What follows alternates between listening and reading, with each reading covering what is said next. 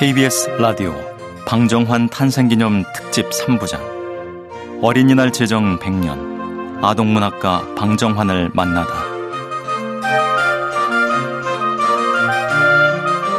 제2부 77단의 비밀. 첫 번째.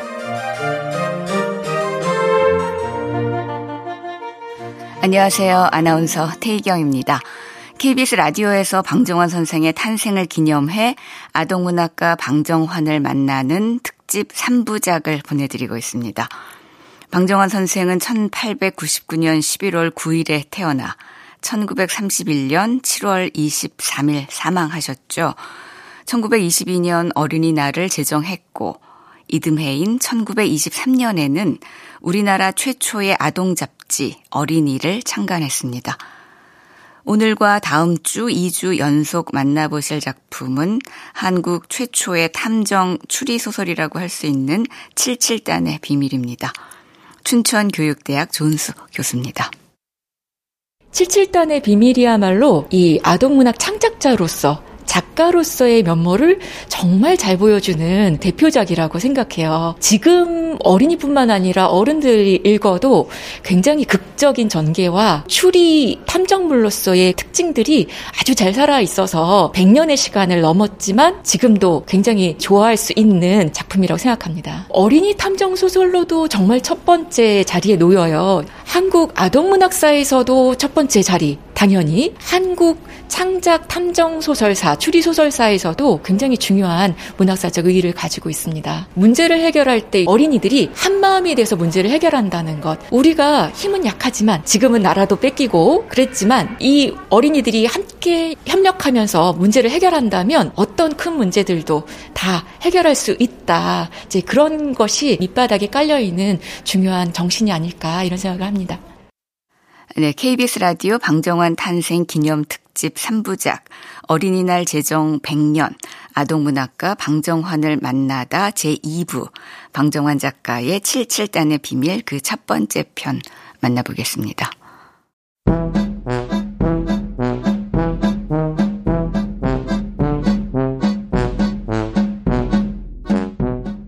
칠칠단의 비밀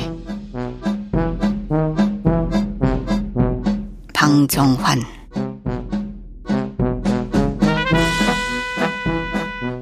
국마단의 오누이꽃 여러 가지 꽃들이 만발하여서 온 장한 사람이 꽃에 취할 때였습니다. 서울 명동 진고기 어귀에는 며칠 전에 새로운 공마단의 제주가 서울 왔다 간 공마단 중에서 제일 재밌고 제일 신기하다 하여 동물원 구경보다 더 많은 사람이 낮과 밤으로 그칠 사이 없이 밀려들어서 들어가지 못하고 도로 돌아가는 이가 더 많을 지경이었습니다. 이 공마단의 주인은 일본 사람 내외이고 제주 부리는 사람도 모두 일본 사람인데 그 중에 중국 사람 내외가 한패 끼어 있을 뿐이었습니다. 이 공마단은 일본과 중국으로 돌아다니면서 돈벌이를 하다가 조선에 와서 제주를 부리기는 이번이 처음이므로 서울 사람들에게는 참말로 신기하고 재미있는 제주가 많이 있었습니다.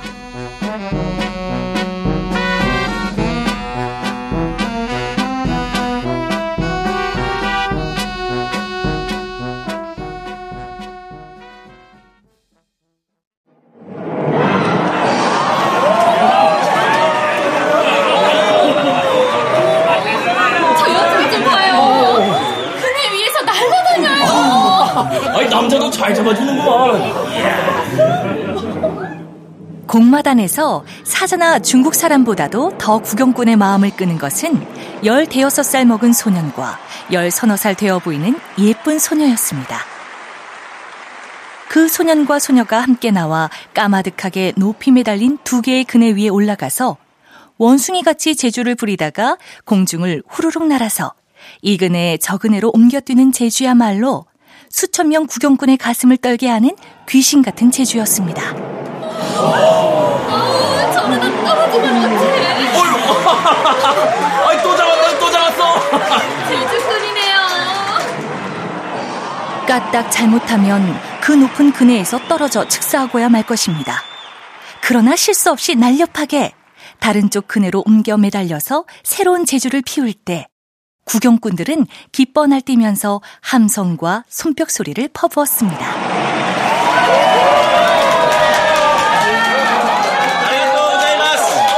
시시 감사합니다. 아리가또. 오누이 같은 예쁜 소년과 소녀의 제주. 소문은 가는 곳마다 퍼져서 아침부터 저녁 때까지 구경꾼들이 밀물같이 몰려왔습니다.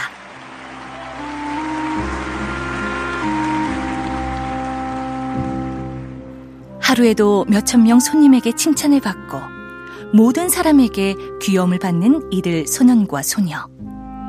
가는 곳마다 몇만 명 시민이 자기네의 제주를 바라보고 모여들건만 그들은 더할 수 없이 외로웠습니다. 소녀는 16살이고 소녀는 14살이었습니다. 그 두 사람에게는 부모 친척도 없고 고향도 없었습니다. 아버지, 어머니 이름도 몰랐습니다. 자기 고향이 어딘지도 알지 못하고 아주 어릴 때부터 공마단 단장 부부를 아저씨, 아주머니 하고 부르면서 하루에도 몇 번씩 피가 흐르게 두들겨 맞으면서 여러 가지 재주를 배웠습니다.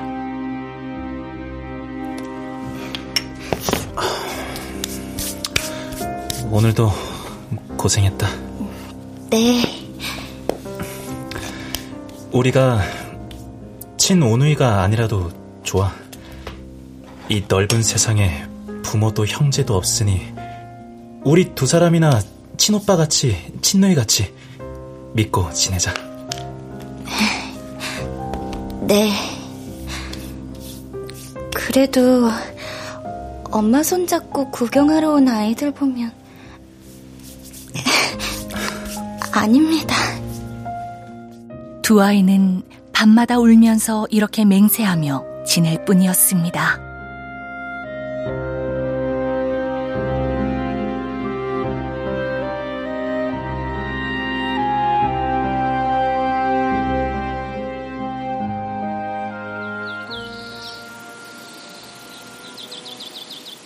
이상한 노인 조선의 봄, 더구나 경성의 봄은 아름다웠습니다. 박남산 망원리의 복사꽃, 장충단의 개나리, 서강 건너와 청량리의 수양버대.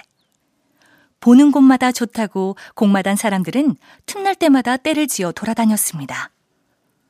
그러나 이 공마단의 왕이라 해도 좋을 두 아이는 오늘도 아침밥을 먹고 공마단 빈자리에 심심히 앉아 있었습니다. 빈집 마당에서 낮잠 자는 강아지같이 쓸쓸하게 심심하게 있을 때 이상한 조선 노인 한 분이 공마단 천막 안으로 들어왔습니다. 저, 여기. 머리는 반이나 희끗희끗하고 옷은 몹시 초라하였습니다. 노인이 어슬어슬 들어오는 것을 보고는 심부름하는 사람이 일렀습니다. 아직 구경할 것도 없어요.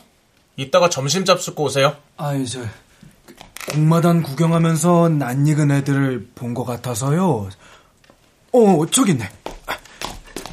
아, 자, 얘들아, 너희는 조선 아이들 아니냐? 어... 아, 자, 너희들한테 할 말이 있어서 찾아왔다. 내 말 못 알아듣겠니? 통역사 선생, 와서 통역 좀 해주시오. 무슨 말인지 몰라서 눈만 깜빡깜빡 하다가 소년이 조선 사람인 심부름꾼을 불러서 노인의 말을 일본말로 통역하여 달라 하였습니다. 그리하여 노인과 소년은 이야기를 시작하였습니다. 네가 혹시 조선 사람 아니냐? 아, 모르겠습니다, 어르신. 어려서부터 부모도 모르고 고향도 모르고 공마단에서만 자랐으니까요. 나라도 어딘지 모릅니다. 오, 아, 그럼 분명하다. 너희는 분명히 조선 사람이야. 네 나이가 금년에 몇 살이냐? 16살이냐, 17살이냐? 저는 16살입니다. 옳지. 16살. 그럼 정말 분명하다. 네가 분명히 상호다. 상호야. 저 그럼 저 애는 금년 14살이 아니냐? 저 14살 맞습니다. 네, 이 애는 14살입니다. 어, 옳다, 오라. 순자다, 순자야. 내 남매를 한꺼번에 만날 줄은 몰랐다. 어, 오누이요? 저희들이 친 오누이입니까? 노인께서는 누구십니까? 오냐, 이야기하마. 너희는 내 누이의 아들과 딸이다. 나는 너희 외삼촌이고. 외삼촌? 어, 그런데 네가 네 살이 되고 저 애가 두 살이 되었을 적에 너희 부모가 서울서 너희 남매를 잃어버렸단다. 그때 나는 시골서 살았는데 편지로 그 소식을 듣고 곧바로 서울로 올라와서 너희 부모와 같이 너희를 찾느라고 애를 썼는데 이 찾을 수가 있어야지. 아, 그래서요. 그래서 어찌 됐습니까? 영영 찾지를 못하자 너희 어머니는 그만 화병이 나서 이내 돌아가시고 너희 아버지는 홧김에 그냥 가, 가, 누구시여? 예? 아, 저, 그, 그, 그, 저, 그, 저, 어, 저, 저, 누구야? 아유, 나가! 아, 왜, 왜 이러시오? 나가라고! 아, 왜 이러시오? 아, 물어볼 게 있어서 왔어! 단장은 소리를 지르면서 노인의 등을 밀어 천막 밖으로 내쫓고는 다시 들어오자마자 채찍으로 말 갈기듯 소년을 후려 갈겼습니다.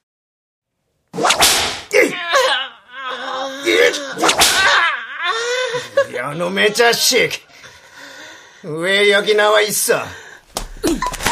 넌 방에서 한 발자국도 나오지 말랬잖아! 오늘 당장 문 닫는다. 구경 나갔던 사람들 죄다 불러들였어. 천막부터 허라. 아싸! 저 단장님, 경성에선 앞으로 열흘이나 더 공연한다 하지 않았습니까? 근데 왜 시끄럽다. 당장 철수한다. 뭐해? 빨리 천막 헐지 않고.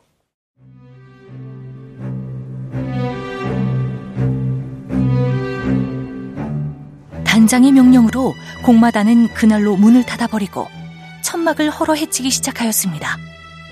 경성에서 앞으로도 열흘이나 더 공연할 예정이었건만 웬일인지 불시에 문을 닫고 부랴부랴 짐을 꾸려서 한시라도 빨리 경성을 떠나 중국으로 간다는 명령이었습니다.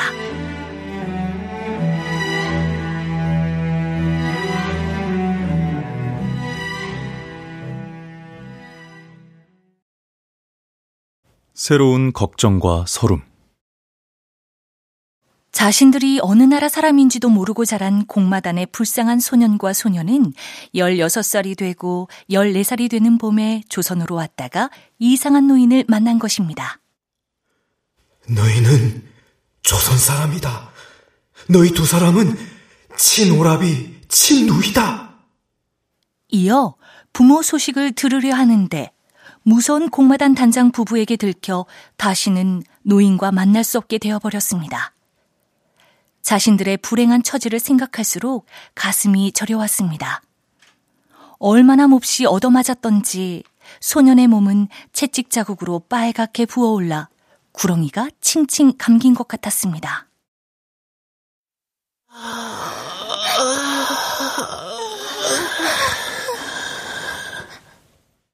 소년은 휘어잡혀 휘둘린 머리가 칼로 점여놓은 것 같이 아프고 온몸에 꼬집혀 뜯긴 자리가 시퍼렇게 멍이 들었습니다. 그러나 몸이 아픈 것은 참을만 했습니다. 조선을 떠나기 전에 다시 한번 외삼촌이라는 노인을 잠깐만이라도 만났으면 하는 것이 소년과 소녀의 유일한 소원이었습니다. 자기 나라 찾고 부모 찾고 그게 우리들 평생 소원인데. 조선에 와서 뜻밖의 외삼촌을 만나 부모님 소식을 듣기는 했는데 온전히 듣지 못하고 듣다가 말다니 안타깝습니다. 그 노인 말이 사실이라면 우린 조선 사람이고 친오누이다. 너희 어머니는 그만 화병이 나서 이내 돌아가시고 너희 아버지는 홧김에 그냥 어머닌 돌아가셨다 그랬고 아버지는 어찌 되셨을까요? 돌아가셨을까요? 살아계실까요? 아, 노인의 말을 끝까지 듣지 못한 게 한이 돼. 외삼촌을 다시 만나기 전에는 아무것도 알 수가 없잖아요. 그래서 무슨 수를 쓰더라도 노인을 꼭 만나야 되는데.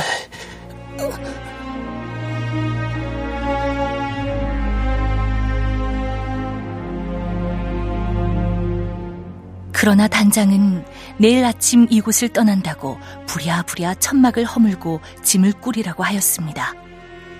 무슨 수로 넓은 서울 천지에서 그 외삼촌이라는 노인을 밤사이에 만날 수가 있겠습니까?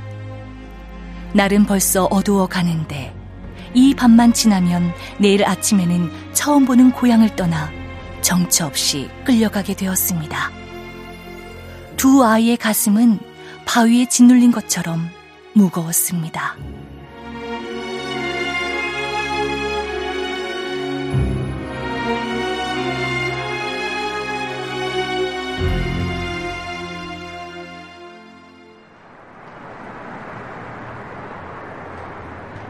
어두운 밤에 밤, 깊은 밤. 개도 자고 한길도 자고 전등까지 지붕까지 잠자는 깊디 깊은 밤.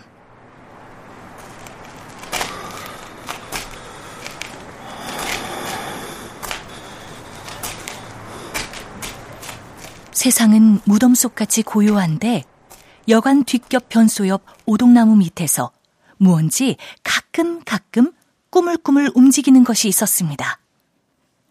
날이 흐렸는지 별 하나 보이지 않는 캄캄한 밤. 우중충한 어둠 속에서 이따금 꾸물거리는 이상한 그림자. 그것은 이 밤에 담을 뛰어넘어 도망하려고 방을 빠져나온 용기 있는 소년 상호였습니다. 단장 부부의 행동을 보면 당신 누구야? 나가! 나가라고! 넌 방에서 한 발자국도 나오지 말랬잖아!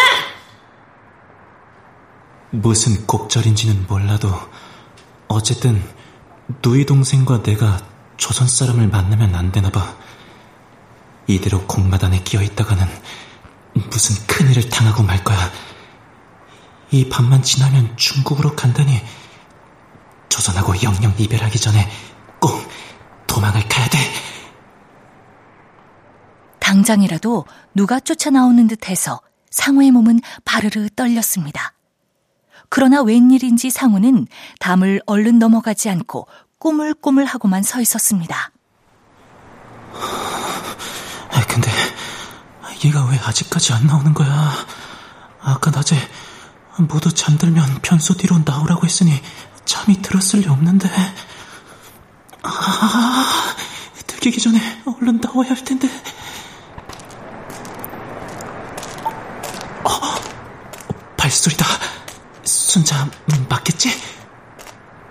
어, 발소리가 아닌가? 이 시간에 변소 뒤로 올 사람은 순자밖에 없어. 여기다. 이리 와. 자, 어서 가자.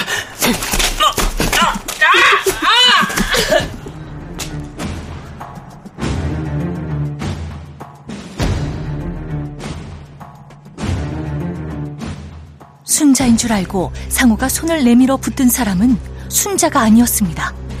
천만 뜻밖에도 그 사람은 단장의 마누라였습니다. 깜짝 놀란 상우가 소리칠 때 단장의 마누라는 놓치지 않으려고 상우의 몸에 독사같이 휘감겼습니다.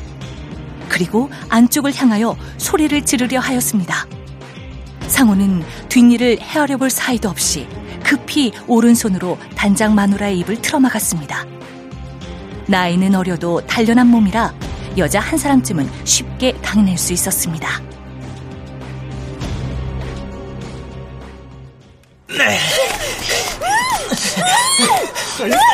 뭔 소리야? 누구야? 단장이잖아. 여기 있다간 안 되겠다. 네.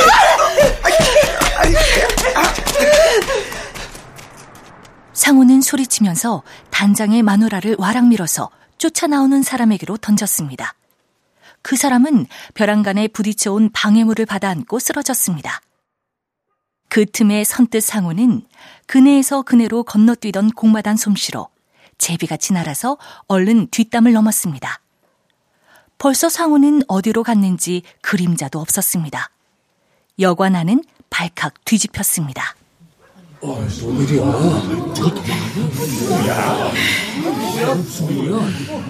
어디로 도망갈 약속이었느냐? 바로 대라니까! 다들 뭐해? 빨리 찾지 않고!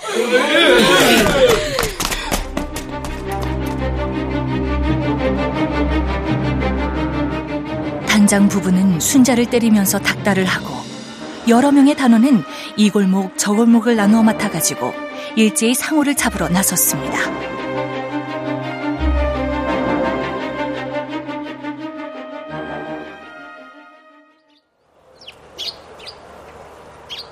다시 만난 노인. 서름과 불안에 떨면서 거리에서 밤을 새운 상우는 새벽에 탑골 공원 뒤에 있는 한 여관을 찾아 들어갔습니다. 여관이라고 들어는 갔으나 별로 쉬지도 못하고 상우는 방문을 꼭꼭 닫고 거울 앞에 앉아 얼굴을 변장하기 시작하였습니다.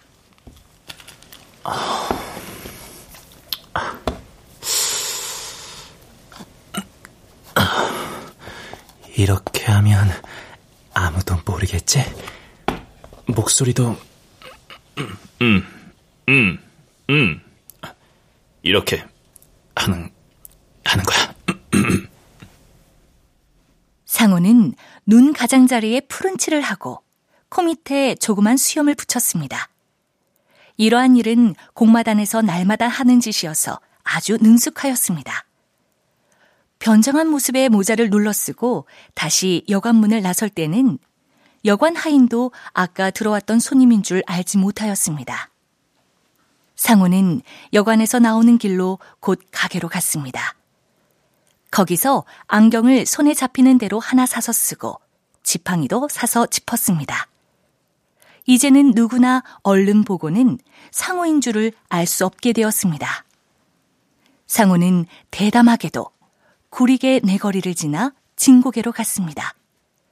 공마단이 있는 곳입니다. 아침 8시니까 공마단이 떠나진 않았을 거야. 어, 어, 어. 짐을 묶고 있잖아. 갑자기 왜 중국으로 간다는 거야? 옛날 하나 우리가 시키는 대로 하는 거지. 아이 돈밖에 모르는 단장이 왜 갑자기 떠난다는 건지 모르겠어요. 저 단원들이 나를 알아볼까?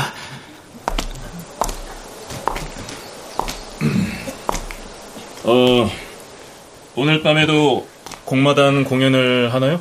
에이, 공마단 다 취소된 건 모르시오. 아, 비켜요. 짐 꾸리는데 방해되니까.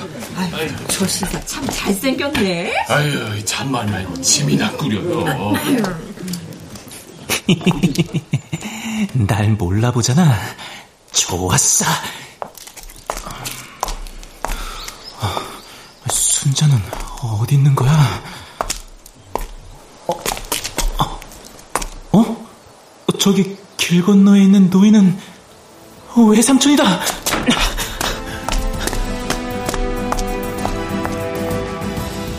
상우는 급히 빈터를 가로질러 갔습니다. 옷은 깨끗하지 못하여도 단정해 보이는 조선 노인. 그 사람은 꿈에라도 한 번 더 만났으면 하였던 외삼촌이었습니다. 상우는 반가운 김에 와락 달려들어 노인의 팔을 붙잡고 모자를 벗고 인사를 하였습니다. 그러나 조선말을 하지 못하는 상우는 말없이 노인의 얼굴만 쳐다보았습니다. 모르는 사이에 상호의 두 눈에는 눈물이 고였습니다.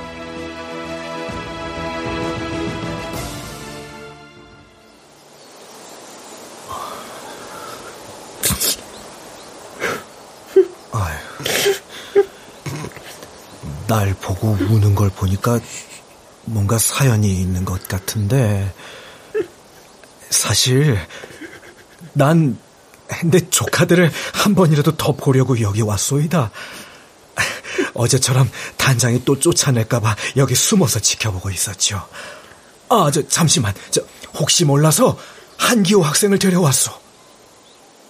노인은 데리고 온 15살 되어 보이는 한 학생을 불러서 사이에 세웠습니다.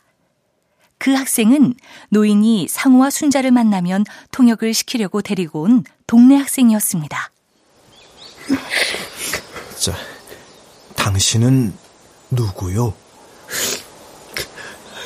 외삼촌, 저 상우예요. 수염은 일부러 붙였어요. 저자들 속이려고. 아, 그, 그, 그래. 아, 그, 그러면은 여기 서지 말고 다른 곳으로 가서 이야기하자. 아, 아니에요. 멀리 가면 안 됩니다. 순자가 혹시 이 근처에 있을지도 모르니까 여기서 이렇게 숨어서 얘기해요. 상호는 매맞은 이야기와 여관방에 갇히게 된 이야기, 단장이 열흘이나 더할 돈벌이를 중지하고 오늘 중국으로 가려고 저렇게 짐을 꾸린다는 이야기, 그리고 어젯밤에 둘이 도망하려다 들켜서 혼자만 간신히 도망해 나온 이야기를 모조리 하였습니다. 노인은 눈물을 글썽거렸습니다. 아휴, 그러면은 순자를 구하는 일이 급하구나. 순자가 있는 여관으로 가서 속히 구해내올 방법을 생각하자. 너무 엄중히 지키고 있어서 아무리 생각해도 별 꾀가 없습니다. 그럴 것 없이 다른 사람이 손님처럼 꾸미고 우선 그 여관에 들어가서 방을 하나 잡고 있는 거야. 그러면서 순자의 동정을 살펴보게 하면 어떻겠느냐? 그러다 여차하면 얼른 업고 도망해 나오게. 시, 시, 저기, 어? 시, 저쪽에.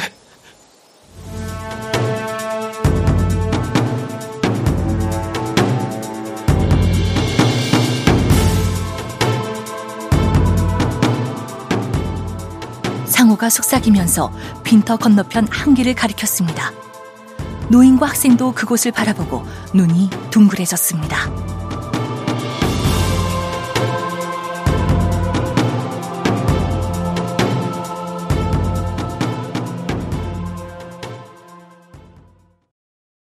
힘으로보다 꾀로 한길 저쪽에서 순자가 걸어오는 중이었습니다.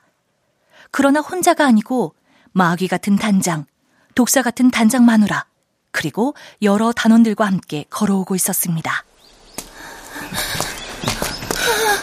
똑바로 걷지 못해? 어? 누가 보면 우릴 마귀나 독사인 줄 알겠구나? 먹여주고 재워주고 거기에다 제주까지 가르쳐 주는데 뭐가 불만이라고 도망을 가려는 게야 입 아프니 그 얘긴 그만해요 짐들은 다 묶었지? 예. 파리한 얼굴, 축 늘어진 두 어깨, 죽지 못해 끌려 나오는 걸음걸이. 상호의 가슴은 찢어지는 듯 하였습니다. 얼마나 두들겨 맞았으면 저놈들의 악귀 같은 손에서 너희 동생을 구해내야 하는데 아, 무슨 수가 있을까? 이놈들아, 얼른 묶어! 오늘 밤 기차에 늦지 않지. 예, 염려 마세요. 짐은 시간 안에 다 묶어 놓을 테니까. 그 달아난 놈은 찾았습니까? 아니, 어디로 갔는지 알 수가 있어야지. 그래도 경찰에 말해뒀으니 저녁 안에 잡힐 게야. 아이, 찾지 못하면 그냥 내버려두고 가나요? 내버려두긴! 어떻게든 찾아가지고 가야지. 그놈이 없으면 당장 못하게 될 일이 많으니까. 그들이 찾지 못해 안달하는 그놈이란 변장을 하고 바로 옆에서 그들의 말을 듣고 있는 상호를 가리켜 하는 말이었습니다. 그들의 이야기로 보면 분명히 오늘 밤차로 중국으로 갈 모양인데 상호를 찾지 못해서 몹시 안타까워하는 모습이었습니다. 외삼촌, 저자들이 오늘 밤 기차로 떠날 모양입니다. 어? 오늘 밤 기차로? 아이 그럼 어서 빨리 순자를 구해내야 하는데.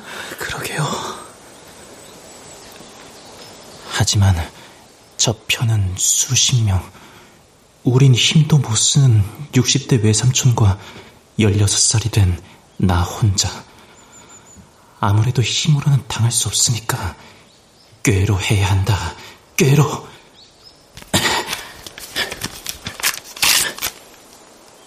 상우는 급히 수첩을 꺼내서 종이 한 장을 떼어냈습니다. 곧 연필로 무언지 급히 써서 꼭꼭 조그맣게 접더니 외삼촌이 데리고 온 통역 학생 기호의 귀에 대고 소곤거렸습니다. 어, 저기, 어, 쪽지를. 어, 어, 어, 알았어. 어, 알았어.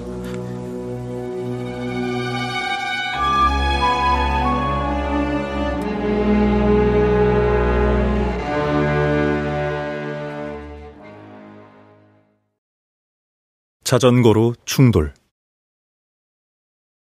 점심때가 가까워 짐을 꾸리는 일이 대강 끝나는 것을 보고 단장 부부는 순자를 데리고 산책하듯 진고개로 걸어갔습니다. 몹시 번화하고 좁은 길을 일행은 이쪽 저쪽 가게를 번갈아 보며 짓거리면서 걷고 있었습니다. 그 중에 순자만은 고개를 숙인 채 땅만 내려다보면서 힘없이 한 걸음 한 걸음 옮겨 놓을 뿐이었습니다.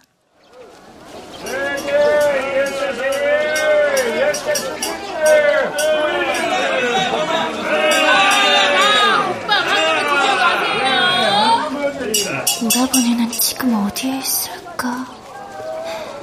다시 만나지도 못하고 나 혼자 중국으로 끌려가면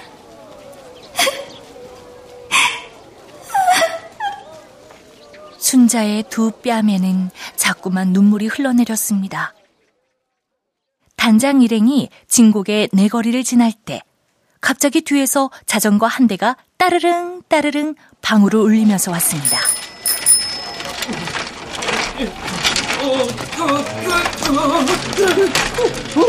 자전거를 못 타나 보네. 비켜줍시다. 일행은 비켜났습니다. 얼른 좌우 옆으로 비켜 가운데 길을 열어주었건만 자전거를 탄 어린 학생은 자전거를 처음 타는지 이리 비틀 저리 비틀 하더니 일행 중 한 사람과 맞부딪고 쓰러졌습니다.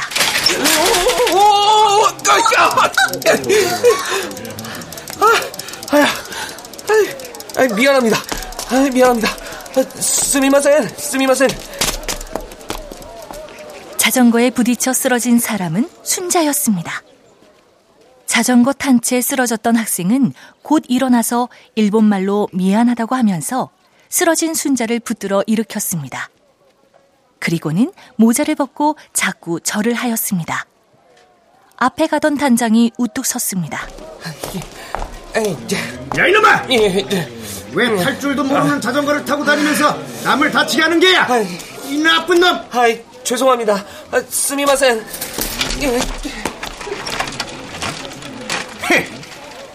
저렇게 잘 타는 놈이 왜 사람을 치었어? 학생은 두어 번 머리를 굽실굽실 숙이고는 얼른 자전거에 올라앉아서 아까와는 딴판으로 쏜살같이 달아났습니다. 쓰러졌다가 일어난 순자의 손에는 조그만 종이 쪽지가 쥐어져 있었습니다. 아까 자전거를 타고 와서 일부러 순자를 치어 쓰러뜨린 학생이 순자의 손을 잡아 일으킬 때에 가만히 쥐어주고 간 것입니다. 아무도 없지? 분명 그 학생이 나한테 종이 쪽지를 쥐어줬어. 혹시 오빠한테서... 순자야, 오늘 저녁 안으로 어떻게든지 틈을 내서 청모동 354번지로 찾아오너라. 거기서 기다리마. 거기는 외삼촌이 계신 집이다. 상호. 연필로 휙휙 갈겼으니 낯익은 글씨는 분명히 오라버니 글씨야. 오라버니는 무사히 도망쳤어. 그리고 혼자 외롭게 있는 게 아니라 오라버니를 위해 도와주는 사람도 있나 봐. 아까 자전거 타고 왔던 학생도 그런 사람이 분명해. 순자는 죽었다 살아난 것 같이 기뻤습니다. 그리고 기회만 엿보았습니다. 점심때도 지나고 벌써 오후 4시. 짐을 꾸리기에 분주한 여관방 한 구석에서 순자는 이제껏 빠져나갈 틈을 타지 못하고 가슴만 바작바작 졸이고 있었습니다. 처음 듣는 동네 이름이라 잊어버릴까 보아 겁도 나고 또 조선말을 모르니까 그곳을 찾아갈 때 조선 사람에게 물어보려면 적은 것을 보이고 물어야겠으므로 오빠가 써보낸 종이 쪽지를 찢지 않고 몸에 잘 지니고 있었습니다. 청모동 354번지 청모동 3... 뭐야? 아까부터 방에 콕 처박혀서 이상했어. 네 손에 들고 들여다보는 거 그게 뭐야? 음, 알았다. 그놈 있는 곳을 알았어. 단장이며 여러 부하들이 우르르 몰려들어 쪽지를 읽었습니다. 그러나 윗부분이 찢어져서 무슨 동네라는 동네 이름은 없고 354라는 번지수밖에 없었습니다. 그들은 나머지 조각을 찾으려고 순자에게 덤벼들었습니다. 그러나 순자는 벌써 종이 조각을 씹어서 목구멍으로 삼켜버린 뒤였습니다. 종이는 없더라도 넌 동네 이름을 알지? 대라, 어서 대! 휴, 동네를 알면 얘기를 하지. 왜 저렇게 맞고 있는 거야? 연연아, 안 될 테냐? 안 될 테야! 아이고, 어린 것이. 채찍으로 때려야 입을 벌리겠지. 응? 이래도, 응? 이래도! 아유, 저러다 중국 가기 전에 죽겠네.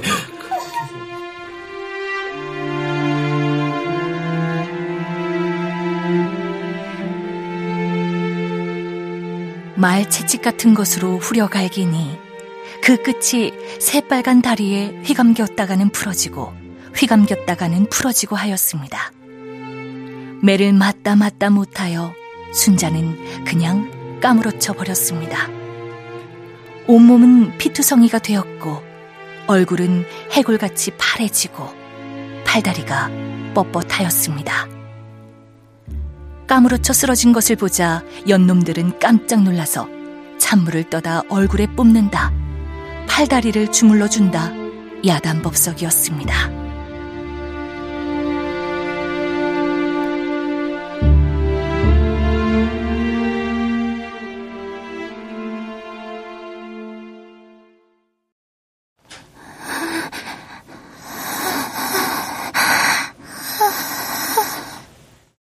불쌍한 순자가 간신히 눈을 뜨고 다시 숨을 쉰 것은 그 후 한참이나 지난 때였습니다.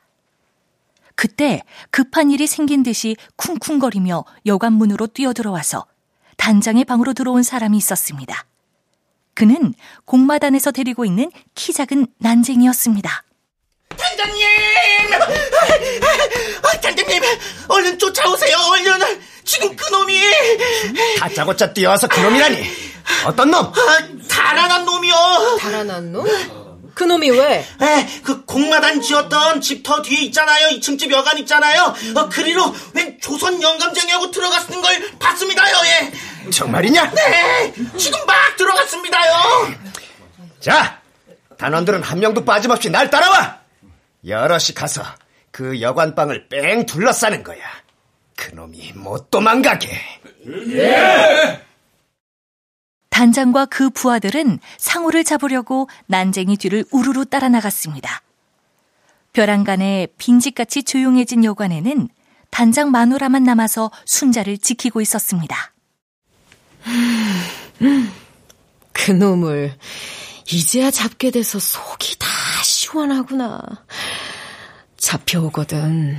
내가 먼저 그때 원수를 갚아야지. 소 리치면 가만 안 둔다. 이게 누구야? 수염은 붙였지만 너, 너, 너, 너, 너, 너 사람 연감쟁이한테 돈 몇 푼 찔러줬더니 어찌나 시키는 대로 잘하던지 연기도 일품이고 어느 틈에 상우는 단장 마누라의 입을 수건으로 막아 뒤로 매놓았습니다.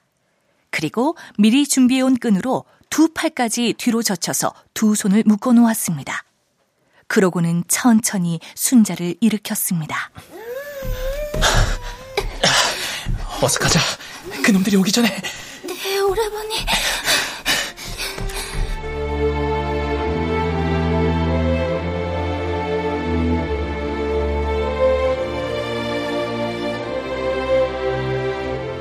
상우가 순자를 데리고 여관 문 밖을 나가서 골목을 돌아서자 거기에는 벌써 아까 자전거를 타고 종이 쪽지를 전하던 학생이 인력거 두 대를 준비해 놓고 기다리고 있었습니다. 순자와 상우가 인력거에 올라타자 학생은 자전거를 타고 앞장서서 인력거를 안내하며 북쪽으로 북쪽으로 몰아갔습니다.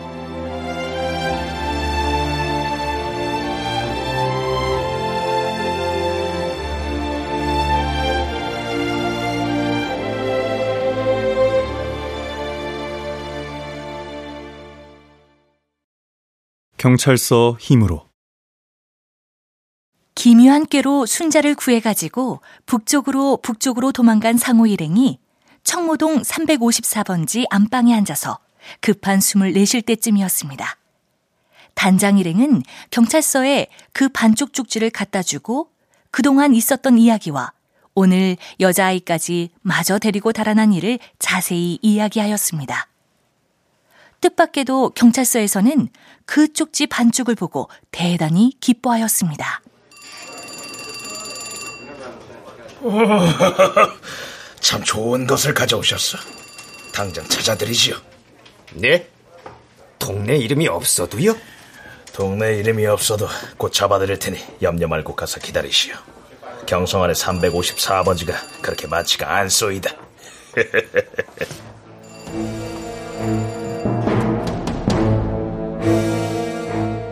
그 경부는 즉시 경찰서로 전화를 걸었습니다. 그러고는 북촌 일대의 어느 동네든지 동네란 동네마다 354번지는 모조리 조사하라고 명령하였습니다.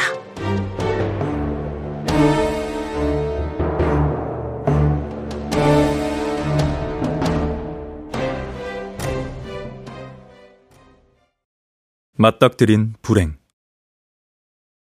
한편 상우와 순자는 청모동 354번지 외삼촌댁 안방에서 외숙모가 장 속에서 꺼내준 사진을 보고 있었습니다. 사진은 상우와 순자가 아버지와 어머니의 무릎 위에 앉아서 찍은 상훈의 집 가족 사진이었습니다. 이분들이 저의 아버지, 어머니군요. 저한테도 가족이 있었다니.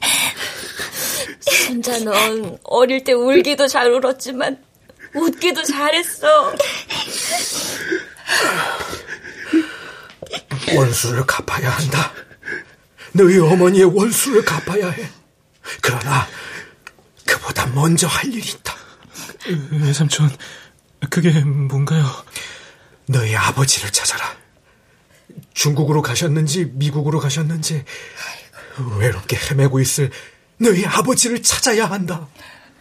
너희 아버지도 지금쯤 노인이 다 됐을 텐데. 너희들 생사도 모르고 어디 계시는지. 오냐, 이 원수는 죽어도 갖고야 죽는다. 상우는 눈물에 젖은 입술을 단단히 깨물었습니다. 바로 그때 장마!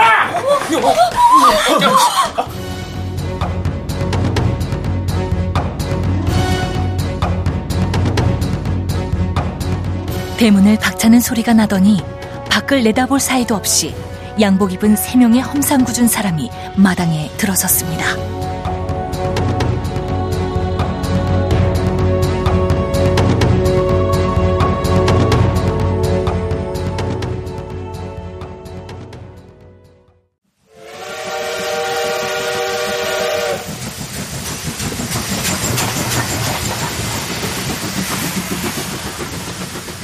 중국으로 중국으로 캄캄한 밤, 달도 없는 캄캄한 밤을 급행 기차는 지금 자꾸 북쪽으로 북쪽으로 달아나고 있습니다. 공마단 일행과 그들에게 다시 잡힌 순자를 태워가지고 이 밤에 경성역을 떠난 급행열차는 지금 중국 봉천을 향해 속력을 다하며 거의 쉬지도 않고 달아나는 중입니다.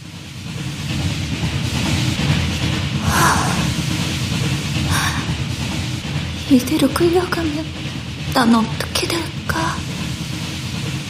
경찰들이 들이닥쳤을 때 오빠는 담을 뛰어넘어 달아났고 외삼촌하고 한기호라는 학생은 잡혀갔는데 다들 무사한지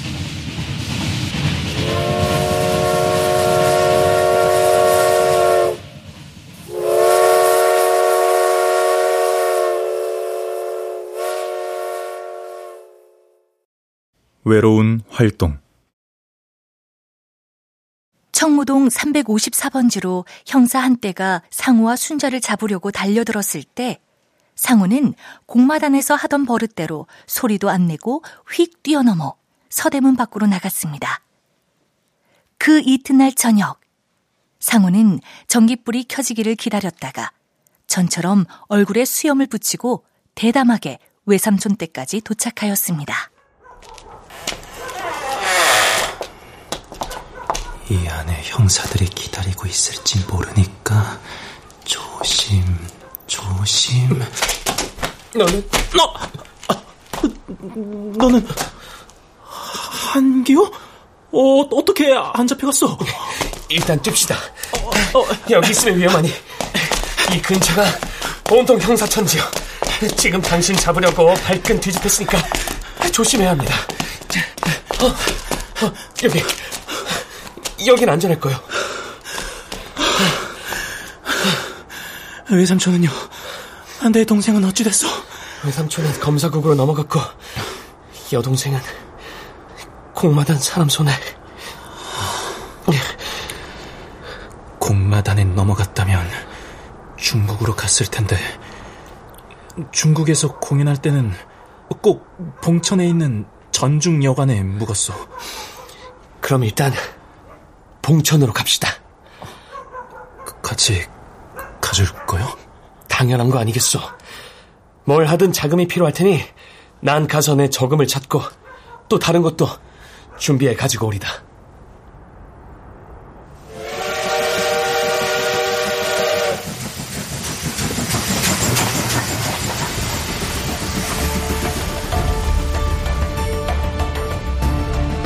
그날 밤 중국 봉천을 향해 경성역을 떠난 기다란 급행열차가 신촌역을 지날 때였습니다. 어둡고 조그만 정거장에서 청년 두 사람이 남의 눈을 피하여 기차에 슬쩍 올라탔습니다.